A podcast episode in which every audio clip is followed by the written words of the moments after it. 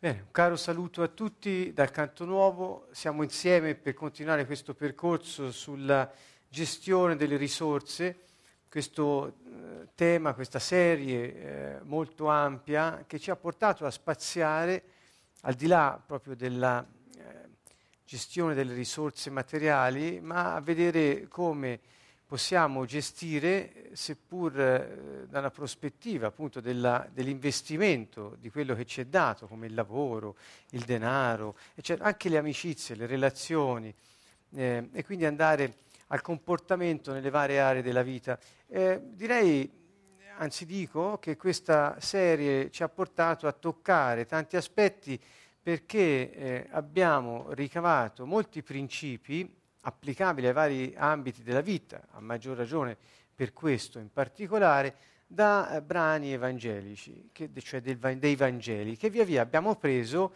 e dai quali abbiamo ricavato dei principi.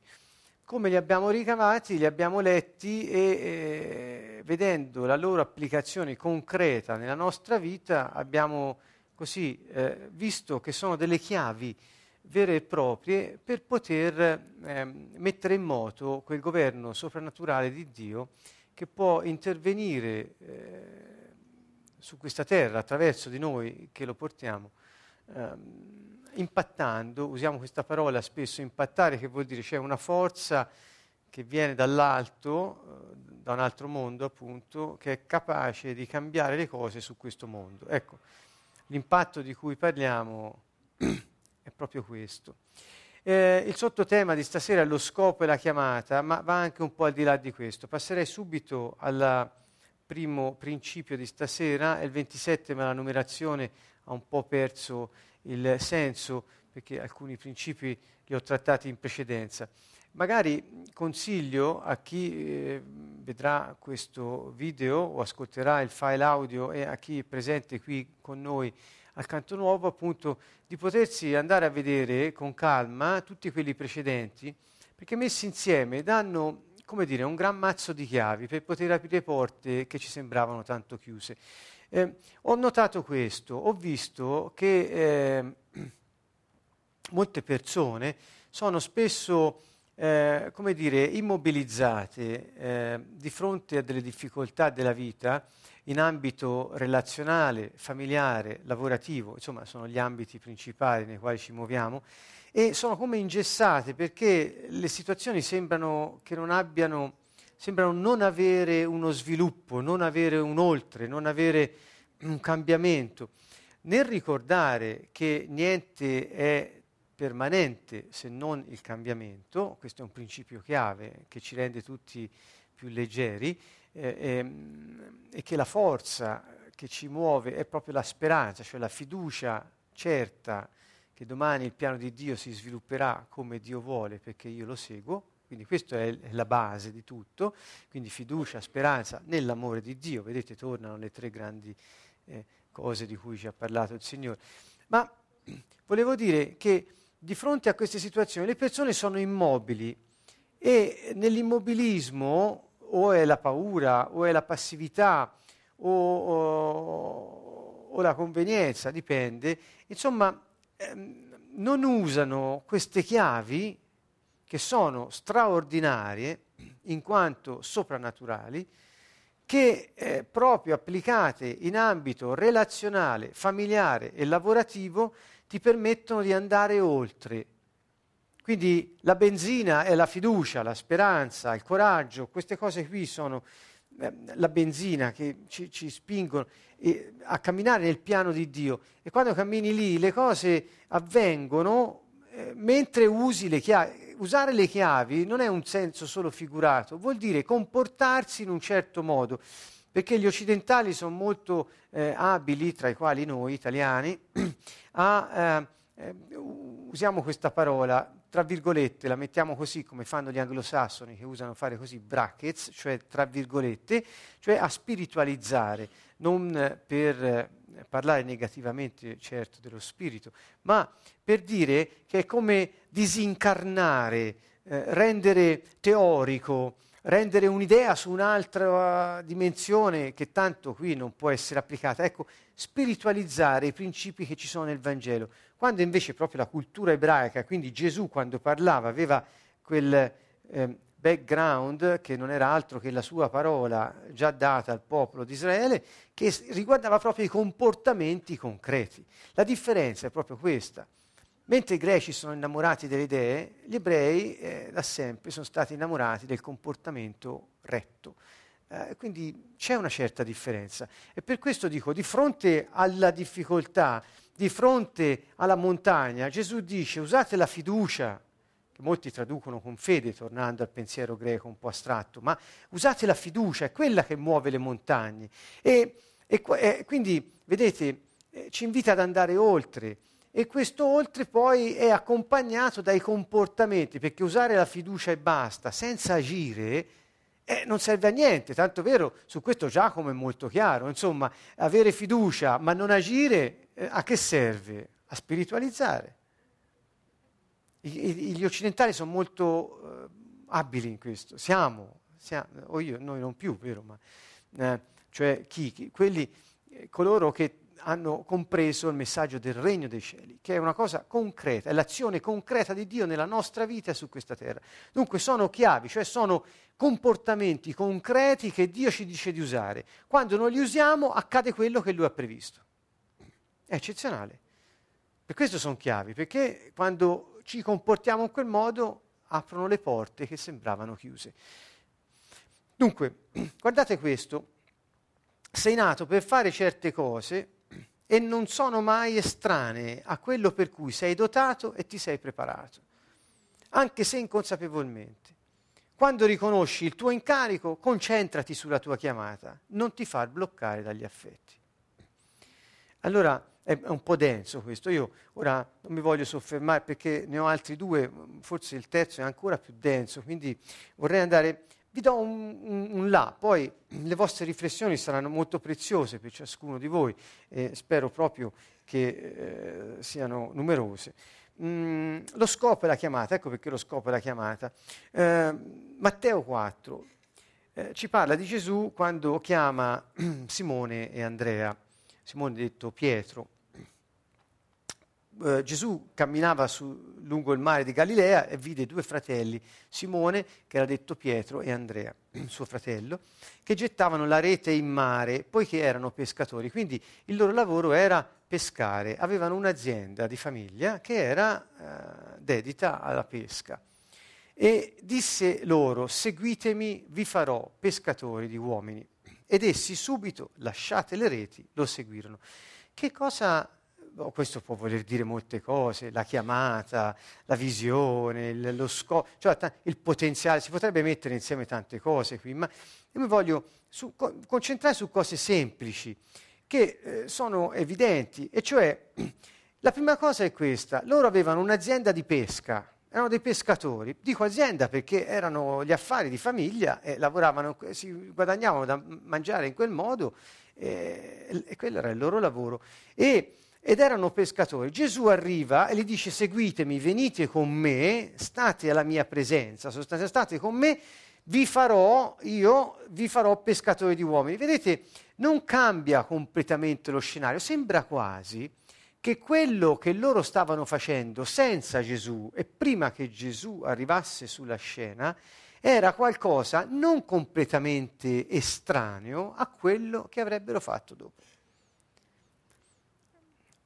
E cioè erano sempre pescatori, ma lui dice vi farò pescatori di uomini, quindi sono sempre calati in quella modalità di, del pescatore, la modalità che è quella di conoscere l'ambiente nel quale si muove, calare le reti, o, get- le reti o gettare una lenza e attendere che il pesce venga, eh, venga a lui o nella rete o all'amo. Quindi in sostanza l'idea di Gesù era che quello che loro stavano facendo eh, come attività lavorativa venisse poi trasformata attraverso la sua presenza in qualcosa che non fosse estranea a quello che già facevano e sapevano fare, ma che li portasse ad espandere quel potenziale di conoscenze, di abilità, di talenti, di attitudini, di carattere che già avevano acquisito. Naturalmente facendo cosa? Mettendo al servizio quella loro attività, attitudini, carattere, talenti, doni, eccetera, al servizio del regno dei cieli. La differenza è questa. Io ricordo, guardate, mh, prima di ricordare, eh, andando oltre, Gesù vide altri due fratelli, Giacomo di Zebedeo e Giovanni, suo fratello, quindi, quindi Pietro e Andrea, Giacomo e Giovanni che nella barca insieme con Zebedeo, loro padre, quindi un'altra azienda di famiglia, riassettavano le reti. Quegli altri le, eh, che, che, facevano le reti, le gettavano in mare. Questi invece le riassettavano, le, sistemavano, le pulivano, le mette... E li chiamò. Ed essi subito, lasciata la barca, il padre lo seguirono. Ecco qui che fanno. Giovanni e Giacomo vanno un po' oltre, non perché sono più bravi, ma perché c'era una circostanza diversa rispetto a Pietro e Andrea, avevano anche il padre lì. Loro hanno cambiato la, lo scenario, l'ambiente, la circo, cioè hanno lasciato quello che stavano facendo, sono andati alla presenza di Gesù seguendolo e hanno anche vinto la forza di attrazione degli affetti familiari. Dunque ci sono queste due cose la prima che li poteva trattenere era l'azienda, il lavoro. La seconda era l'affetto familiare.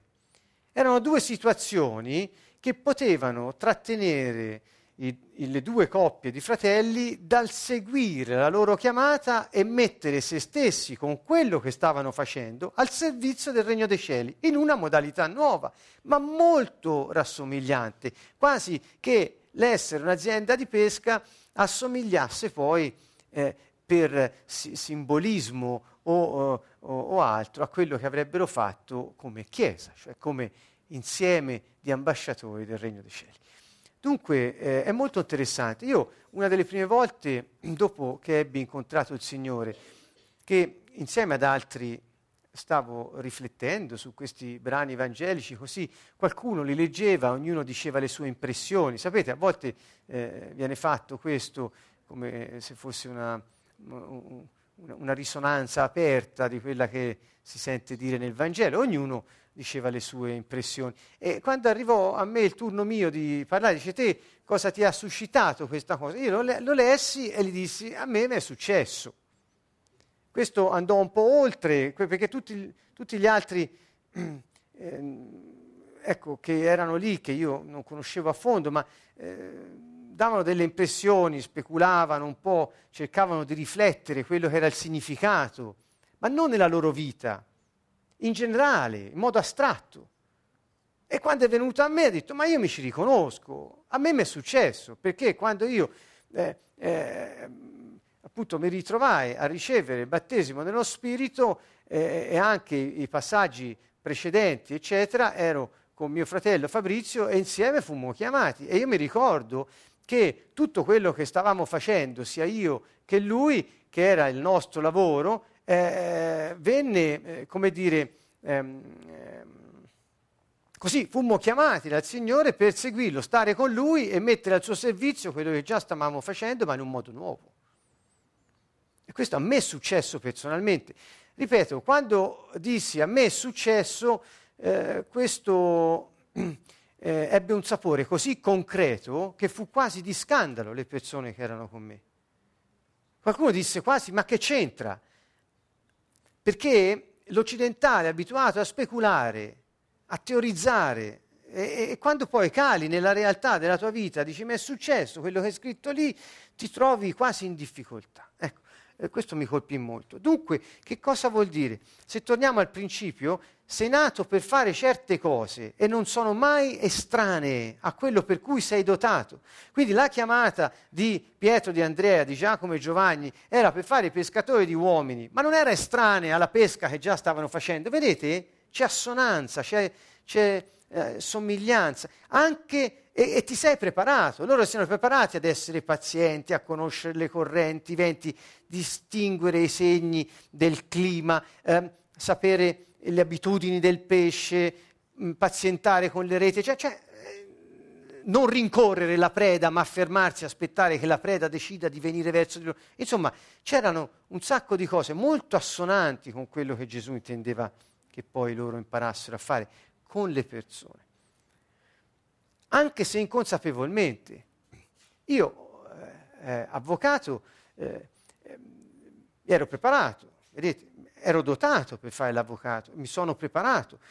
Il Signore mi ha chiamato, io ho continuato a fare l'avvocato, ma in un altro modo, al servizio del Regno dei Cieli.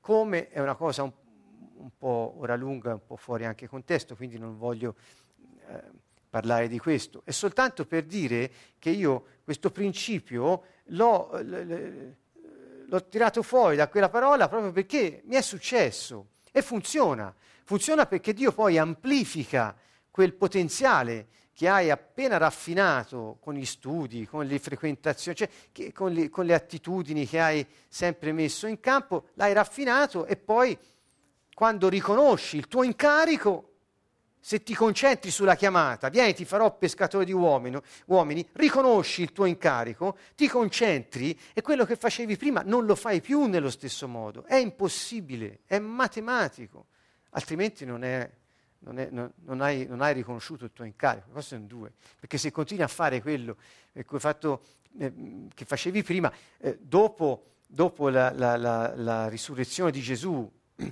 eh, sappiamo che Pietro e gli altri tornarono a pescare, tornarono a fare perché? Perché è solo quando ricevono lo Spirito Santo che sono consapevoli, con la potenza che scende su di loro, della chiamata che hanno avuto, dell'incarico che gli è stato dato, e iniziano a fare, come aveva detto Gesù, in un modo nuovo, quello per cui si erano preparati eh, per, una, per una vita. Quali sono i, i, i, possibili blocchi? Sono le attività lavorative, le abitudini lavorative e relazionali e gli affetti che molto eh, richiamano e, e ti possono. Perché c'è questa idea che se mentre rassetti le reti con tuo padre te ne vai, lo lasci lì sulla barca e te segui il padrone, il Signore, c'è l'idea che te tradisci tuo padre e lo rifiuti, lo abbandoni. In realtà eh, non è così. Gesù disse, se vi preme più eh, un, essere umano che non io, insomma, eh, c'è qualcosa che non va, perché io sono colui che ha creato ogni essere umano, quindi soltanto seguendo me non perderete gli affetti, la sostanza è questa, la dico io così. Eh ma se volete rimanere attaccati agli affetti e da questi attaccati alle persone senza di me, li perderete molto probabilmente. Ecco, questa è la differenza ed è anche l'inganno in cui cade la maggior parte delle persone. Ancora c'è eh, dal Vangelo di Marco è la stessa, è la stessa cosa. È, è, impressionante come dice, subito lasciate le reti, lo seguirono. Non c'è esitazione. Quando quando arriva lo Spirito Santo che ti, che, che ti presenta il Signore Gesù e, e, e, e, senti sulla tua pelle l'incarico che Lui ti ha dato, lo vivi, lo senti, riconosci, ah ma allora quello che fa, ma, e, ti, ti, rivedi nel, nel tempo, quello che, per cui ti sei preparato inconsapevolmente, puoi mettere insieme il vecchio e il nuovo al servizio del regno dei cieli. Che vuol dire al servizio del regno dei cieli? Vuol dire eh, per, per, per, consentire al Signore attraverso di te di, eh, eh, di, impattare, usiamo quel verbo che abbiamo detto prima, il regno naturale. Vado oltre, dunque, eh, quindi se, eh, eh, se, riconoscete il vostro incarico e sentite quella, quella chiamata attualizzarsi, diventare concreta, eh, e questo è solo lo Spirito Santo che lo fa, nessun altro. Quando Lui ehm, eh, ci, ci, investe la sua presenza, è, è, è, diff- cioè non si può non riconoscerlo. E quindi quando è quello, eh, ricordati di queste parole, no, non delle mie, ma quelle del Vangelo, eh, se vuoi anche delle mie, cioè che ci ricordano che ci siamo preparati anche inconsapevolmente perché Dio ci ha fatti per uno scopo preciso e quando ci chiama in base allo scopo per cui ci ha fatti, ci comunica l'incarico. Ecco, lui ci ha creati per uno scopo, poi ci chiama, ci fa sentire la sua chiamata. Eh, qui la chiamata a volte è molto idealizzata, anche questa in realtà mi immagino Gesù che passava e li chiama Simone, Andrea, cioè la chiamata, cos'è la chiamata? E ti chiamo per nome che, in modo che tu mi senta e mi risponda. Chiama, e, e, quindi ti chiama e scopri, senti su di te il tuo incarico, cioè capisci che cosa sei qui per fare, ehm, eh, come, eh, piano piano si raffina questa eh, ehm, amicizia con il tuo incarico. Um, altri, un altro principio, eh, vivi alla presenza del Signore. Questo è un principio. Dice vivi alla presenza del Signore, cosa vuol dire? Ora lo, lo vediamo, ma ehm, dico soltanto questo. Tutto ciò che facciamo, che diciamo, che operiamo, qualsiasi cosa, che pensiamo, che diciamo, facciamolo come per la gloria di Dio. Di modo che se io mi accorgo che sto dicendo, facendo, pensando, delle cose che non danno gloria a Dio, eh, ho un segnale che mi porta a regolarmi nel mio comportamento. Eh, vivi alla presenza del Signore importa il concetto del timore, del, della, della, reverenza del Signore. Quando nel, nel, nel, nel Vangelo eh, si trova sia la preghiera che il Signore ha insegnato, Padre nostro che sei nei cieli, sia santificato il tuo nome. Quel santificato ha un significato molto particolare, indica esattamente, esattamente la riverenza dovuta a un nome che indica la persona, perché il nome era la persona nel linguaggio biblico e ancora oggi probabilmente tutti noi intendiamo questo, quindi la tua persona sia riverita vuol dire e gli sia reso onore e gli sia resa lode, cioè ringraziamento alla tua persona, sia, la tua persona sia onorata, riverita, questo implica il timore del Signore. Fare le cose davanti a Lui non è la paura del Signore, ma reverenza. È il, è il Dio, è, è cre- creatore di ogni cosa, è nostro Padre ed è il Re di tutte le cose create, eh, visibili e invisibili. Allora, allora eh, cioè, mi viene in mente quest'idea eh, che, così facendo delle letture in questi giorni, mi sono imbattuto in una spiegazione molto utile e interessante sul concetto di santo. Ehm, questo ci indica eh, qualcosa per quel sia santificato, che lo rende ancora più concreto. In, eh, in ebraico la parola santo ehm, in, vuol dire messo da parte. Ora, molte volte abbiamo parlato di questo e capiamo che cosa vuol dire, ma eh, ho, ho, letto delle spiegazioni ehm, ebraiche su questa parola, che è operata in tutta la Bibbia, e eh, sono rimasto quasi sorpreso, ve lo devo dire con, anche con gioia, perché mi ha, diciamo, mi ha arricchito molto questa scoperta. Cioè, non vuol dire solo messo da parte in relazione a qualcos'altro, perché quello spiega poco, vuol dire non comune. Cioè, santo vuol dire speciale, vuol dire che va oltre ciò che è ordinario, e cioè straordinario. Perché? Perché se sei straordinario vuol dire che hai uno scopo che non è ordinario.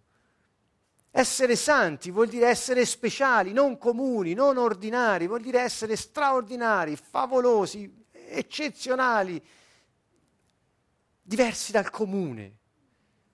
Ecco quando il Signore dice siate speciali perché io sono speciale lo rende molto più concreto. A me piace molto questa cosa. È che quindi quando la, la, tua persona sia santificata, cioè sia onorata e riverita perché è speciale, e lui dice siate speciali come me, perché il vostro scopo viene da me.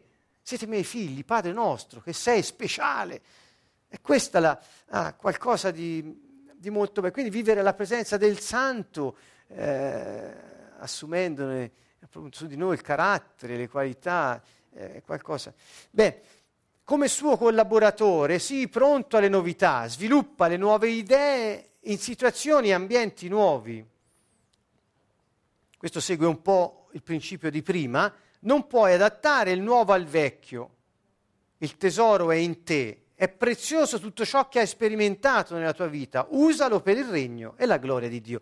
Completiamo un po' quel principio di prima e usiamo intanto subito una scrittura che introduce il principio, eh, l'ho lasciata anche se sembra poco attinente, perché, perché mh, mm, parla proprio di vivere alla presenza del Signore. Guardate, allora si avvicinarono a lui discepoli di Giovanni e gli dissero, perché noi e i farisei digiuniamo e i tuoi discepoli non digiunano? Eh, eh, insomma, la domanda era seria, perché in un ambiente religioso, eh, insomma, eh, Gesù disse loro, possono, rispose con un'altra domanda, vedete? Possono gli amici dello sposo fare cordoglio, lutto, sarebbe, finché lo sposo è con loro? Ma verranno i giorni che lo sposo sarà loro tolto e allora digiuneranno. Cioè Gesù a, a, associa il digiuno al lutto. Quindi il digiuno è una, una, un atteggiamento, un comportamento che si associa al lutto, perché qui quando verrà tolto loro lo sposo, diceva finché io, lo sposo, sono con loro, fanno festa, ma che digiuno? Quando io morirò e sarò loro tolto, per poco tempo, perché dice ai, ai, discepoli, ora sono con voi, poi me ne andrò e non mi vedrete più, poi tornerò e mi vedrete di nuovo. C'è questa tensione dell'essere con loro, non essere, lasciarli e tornare. E quindi lui dice, quando lo sposo è con loro, non si fa lutto perché è festa. Quando invece è un momento di lutto, allora il digiuno è ciò che è appropriato. Ecco, questo fa molto riflettere, il tema non è il digiuno qui, quindi, eh, però riflettiamo pure su questo aspetto eh, perché lo ritengo importante. Ma dunque, che cos'è questo che dice Gesù? È che quando il Signore è, no- è, è in mezzo a noi ed è in noi, eh, noi viviamo la sua presenza e cambia la prospettiva della nostra vita. Non è una vita da lutto, ma una vita di festa, perché Lui è con noi. Noi sappiamo che il Signore vive in noi, Lui è la nostra vita, il suo Spirito dimora in coloro che hanno avuto e che hanno fiducia in Lui. Quindi vivere alla presenza sua intanto ci porta in una dimensione di festa nuziale che non ha fine, perché è venuta a dimorare stabilmente in noi. E dopo inizia eh, anzi continua, vedete dal verso 15, continua, Matteo 9 è questo, eh, con un eh, discorso sul nuovo e sul vecchio e dice nessuno mette un pezzo di stoffa nuova sopra un vestito vecchio, perché quella toppa porta via qualcosa dal vestito vecchio e lo strappo si fa peggiore. Poi dice ancora, quindi qui parla di una ehm, eh, toppa sul vestito rotto, eh, toppa nuova e grezza, vestito vecchio, si strappa in modo ancora peggiore. Dopo parla del nuovo, riferito al vino e ai barili, agli otri che lo contengono. Dice, neppure si mette vino nuovo in otri vecchi, altrimenti gli otri scop- scoppiano, il vino si spande e gli otri si perdono, ma si mette il vino nuovo in otri nuovi e l'uno e gli altri si conservano. In relazione a quello che dicevo prima, Ecco, quindi vivi alla presenza del Signore e poi torniamo al principio, come un suo collaboratore, sii pronto alle novità. Quando arriva lo Spirito Santo che ti, ti fa sentire sulla pelle come tua la chiamata del Signore, il suo incarico, la riconosci e subito lasci le reti, che vuol dire non hai esitazione a cambiare modalità, a cambiare prospettive, motivazioni rispetto a quello che stavi facendo. Cambia tutto cambia, c'è una novità. Quando arriva lo Spirito Santo, lui porta novità nella nostra vita, è sempre nuovo, non è mai vecchio, è sempre, e sviluppa, ci dice, ecco qui il principio, sviluppa le nuove idee in situazioni e ambienti nuovi. Dio ti dà delle nuove idee, sviluppale in ambienti nuovi, in situazioni nuovi, nuove. Questo pensate a chi sta cercando di, di, di, di, iniziare un'attività lavorativa, un'attività economica, le nuove idee, non cercare di forzarle nelle scatole vecchie, nelle vecchie modalità, nelle vecchie eh, eh, tensioni relazionali, non, non iscatolare le cose laddove non possono essere inserite, perché spaccano tutto. Un'idea nuova, non la inserire in una, in una situazione relazionale, societaria, eh, famiglia, vecchia, cambia modalità, sperimenta il nuovo in modalità nuove, in ambienti nuovi. Questo ti darà modo di poter vedere la novità all'opera con potenza in te. E ancora, non puoi adattare il nuovo al vecchio. Vedete qui il principio è concreto. Chiunque di voi mi stia ascoltando e sta pensando di iniziare la gestione di un'attività economica e pensa di poter mettere il nuovo nel vecchio, sappia che si spaccherà tutto prima o poi. Non è possibile. E allora eh, non, il tesoro è in te. Dov'è? Allora, questo nuovo che arriva, vedete? Ecco, siamo qui al verso 17. Io ho trovato eh, questo, questo, passo di Matteo che è molto importante e dice, per, per me in questo contesto il Vangelo è tutto importante, ma qui ci dice il Signore, egli disse loro, dopo che aveva parlato del regno e aveva raccontato varie parabole del, sul regno dei cieli, conclude dicendo, e disse a loro, per questo dopo che gli ha spiegato co- a cosa è simile il regno dei cieli, dice per questo ogni, ogni, scriba sarebbe ogni avvocato, e qui me la sento molto personale, e, e per questo mi, mi, colpisce molto questa scrittura, dice per questo ogni avvocato, ogni esperto della legge, divenuto discepolo, studente del regno dei cieli, è simile a un padrone di casa, che dal suo tesoro tira fuori cose nuove e cose vecchie. E questo è quello che mi è successo, cioè io non ho buttato via i miei studi, le cose che sapevo fare, cioè, ma non, non l'ho coltivate dopo che ho incontrato il Signore nello stesso modo, nelle stesse scatole, nella stessa mentalità mia e cercando di forzarla nella testa degli altri. Non si può fare quello. Ma non butti via quello per cui anche inconsapevolmente il Signore ti ha preparato fino a che non ti fosse rivelata chiaramente quella chiamata che da sempre lui ha pensato per te. Dunque noi possiamo estrarre cose nuove, cose antiche, dove? Dal tesoro. Il tesoro, dov'è questo tesoro? Ora andiamo a vedere un attimino dov'è questo tesoro dal quale tiriamo fuori cose nuove e cose vecchie. Quindi il, il discrimine, il, il, il punto in cui c'è il cambiamento, è quando lo Spirito Santo ti investe, ti presenta Gesù e, e, e, e senti conosci, nel senso diventi uno con quella chiamata e quell'incarico. Questo è il momento in cui c'è il cambio.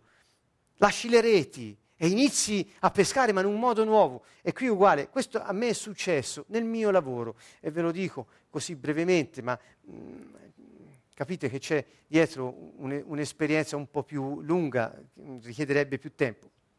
Ma questo credo sia sufficiente. Il tesoro, il tesoro nel campo, torniamo lì. Il regno dei cieli aveva detto poco prima, vedete, questo è Matteo 13, 52, quando parla del, dell'avvocato che è di, diventato studente del Regno dei Cieli, e poco prima, al verso 44, aveva, parlando del regno, detto, il regno dei cieli è simile a un tesoro nascosto nel campo che un uomo, dopo averlo trovato, nasconde.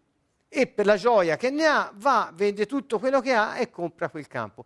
Dunque, che cosa succede? Che la, questa persona, cercando, lavorando, voglio dire, in un campo, trova un tesoro, non esita a andare con gioia a casa, lasciare quello che aveva e utilizzare quello che aveva, il valore di quello che aveva. Seguitemi bene, eh? non sono frasi. Allora va, eh, eh, va a casa vuol dire va dove era prima, ehm, mette insieme il valore di quello che aveva e non lo getta, ma lo utilizza per impossessarsi del campo che contiene il tesoro, perché in sostanza il valore di ciò che aveva prima gli fa appartenere il campo dove il tesoro lui l'aveva rinascosto dopo averlo trovato. Perché? Perché tutte le cose che aveva prima e il valore di tutte le cose che aveva a casa sono contenute in quel tesoro che è nel campo. Quindi se lui avesse tenuto le poche cose a casa e perduto il tesoro, eh, eh avrebbe avuto una, eh, mm, diciamo, una parziale ricchezza, un parziale valore, perché il tesoro valeva tutto quello che era di suo valore e che lui aveva a casa. Dunque, eh, mh, mm, vorrei dire di più, ma ora non lo dico, perché eh, Dunque il nuovo e il vecchio che noi abbiamo nel, accumulato nella nostra vita a livello di attitudini, carattere, conoscenza, doni, talenti, tutto quello che abbiamo raffinato vivendo, ecco, è come un tesoro e c'è il nuovo e il vecchio, il Signore ci risveglia eh, investendoci con potenza e ci fa sapere esattamente qual è il nostro incarico, ci chiama con forza il Signore e ci, e ci spinge per, perché tutto quel che abbiamo sia al servizio del regno dei cieli. E noi lasciate le reti, lasciate gli affetti, nel senso che capiamo che possiamo mantenere eh, eh, gli affetti e tutto quel che abbiamo, quel valore, metterlo a disposizione per poter avere il regno cioè il tesoro, perché il regno dei cieli è simile a un tesoro nascosto. Quindi il tesoro, il regno dei cieli, dov'è questo tesoro?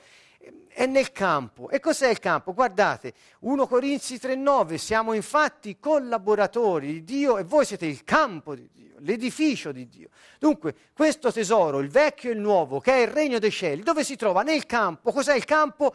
I collaboratori del Signore, la Chiesa. Siamo noi, non in senso generale e collettivo, eh? in senso individuale. Siamo noi, ciascuno di noi è il campo di Dio. In questo campo c'è un tesoro. Quando noi, vivendo, scavando, consentiamo al Signore di farcelo vedere, noi possiamo tutti gli averi e i valori che abbiamo darli via. Perché? Perché abbiamo scoperto il tesoro che è in noi. E questo ci porta a non aver paura di usare il vecchio e il nuovo, perché siamo uno con Lui a quel punto, al servizio del regno. Ecco, ritorno un attimo al principio, lo rileggiamo ora che abbiamo un po' spiegato col Vangelo, vivi alla presenza del Signore. Quindi fa festa, perché la, la, vita, la, vita, è una festa nuziale, è produttiva, dà frutto la vita con il Signore, una festa nuziale. Poi, come suo collaboratore, ricordate, siamo collaboratori di Dio, il campo di Dio, l'edificio di Dio, sii pronto alle novità, sviluppa le nuove idee in situazioni e ambienti nuovi. Non puoi adattare il nuovo al vecchio. Il tesoro è in te, è prezioso tutto ciò che hai sperimentato nella tua vita usalo per il regno e per la gloria di Dio. Bene, eh, credo che eh, possiamo anche terminare qui questa, questo incontro. Eh, il prossimo ehm, continueremo su questo argomento dell'intraprendere il lavoro per la nostra chiamata e il Signore ci insegnerà a non inseguire eh, i nostri bisogni, il potere, la gloria, non sfidare il buonsenso, la ragionevolezza. Insomma, ci sono un sacco di chiavi che possiamo utilizzare.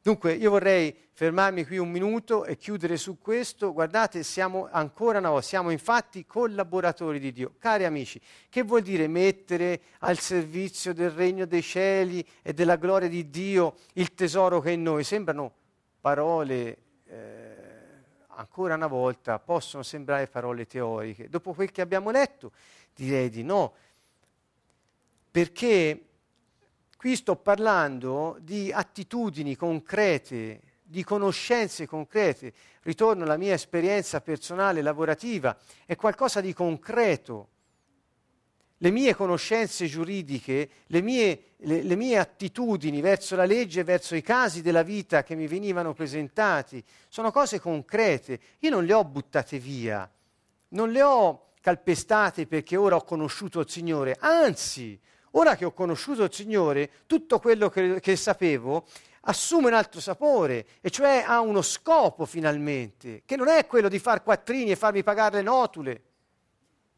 né quello di avere la soddisfazione di schiacciare un avversario.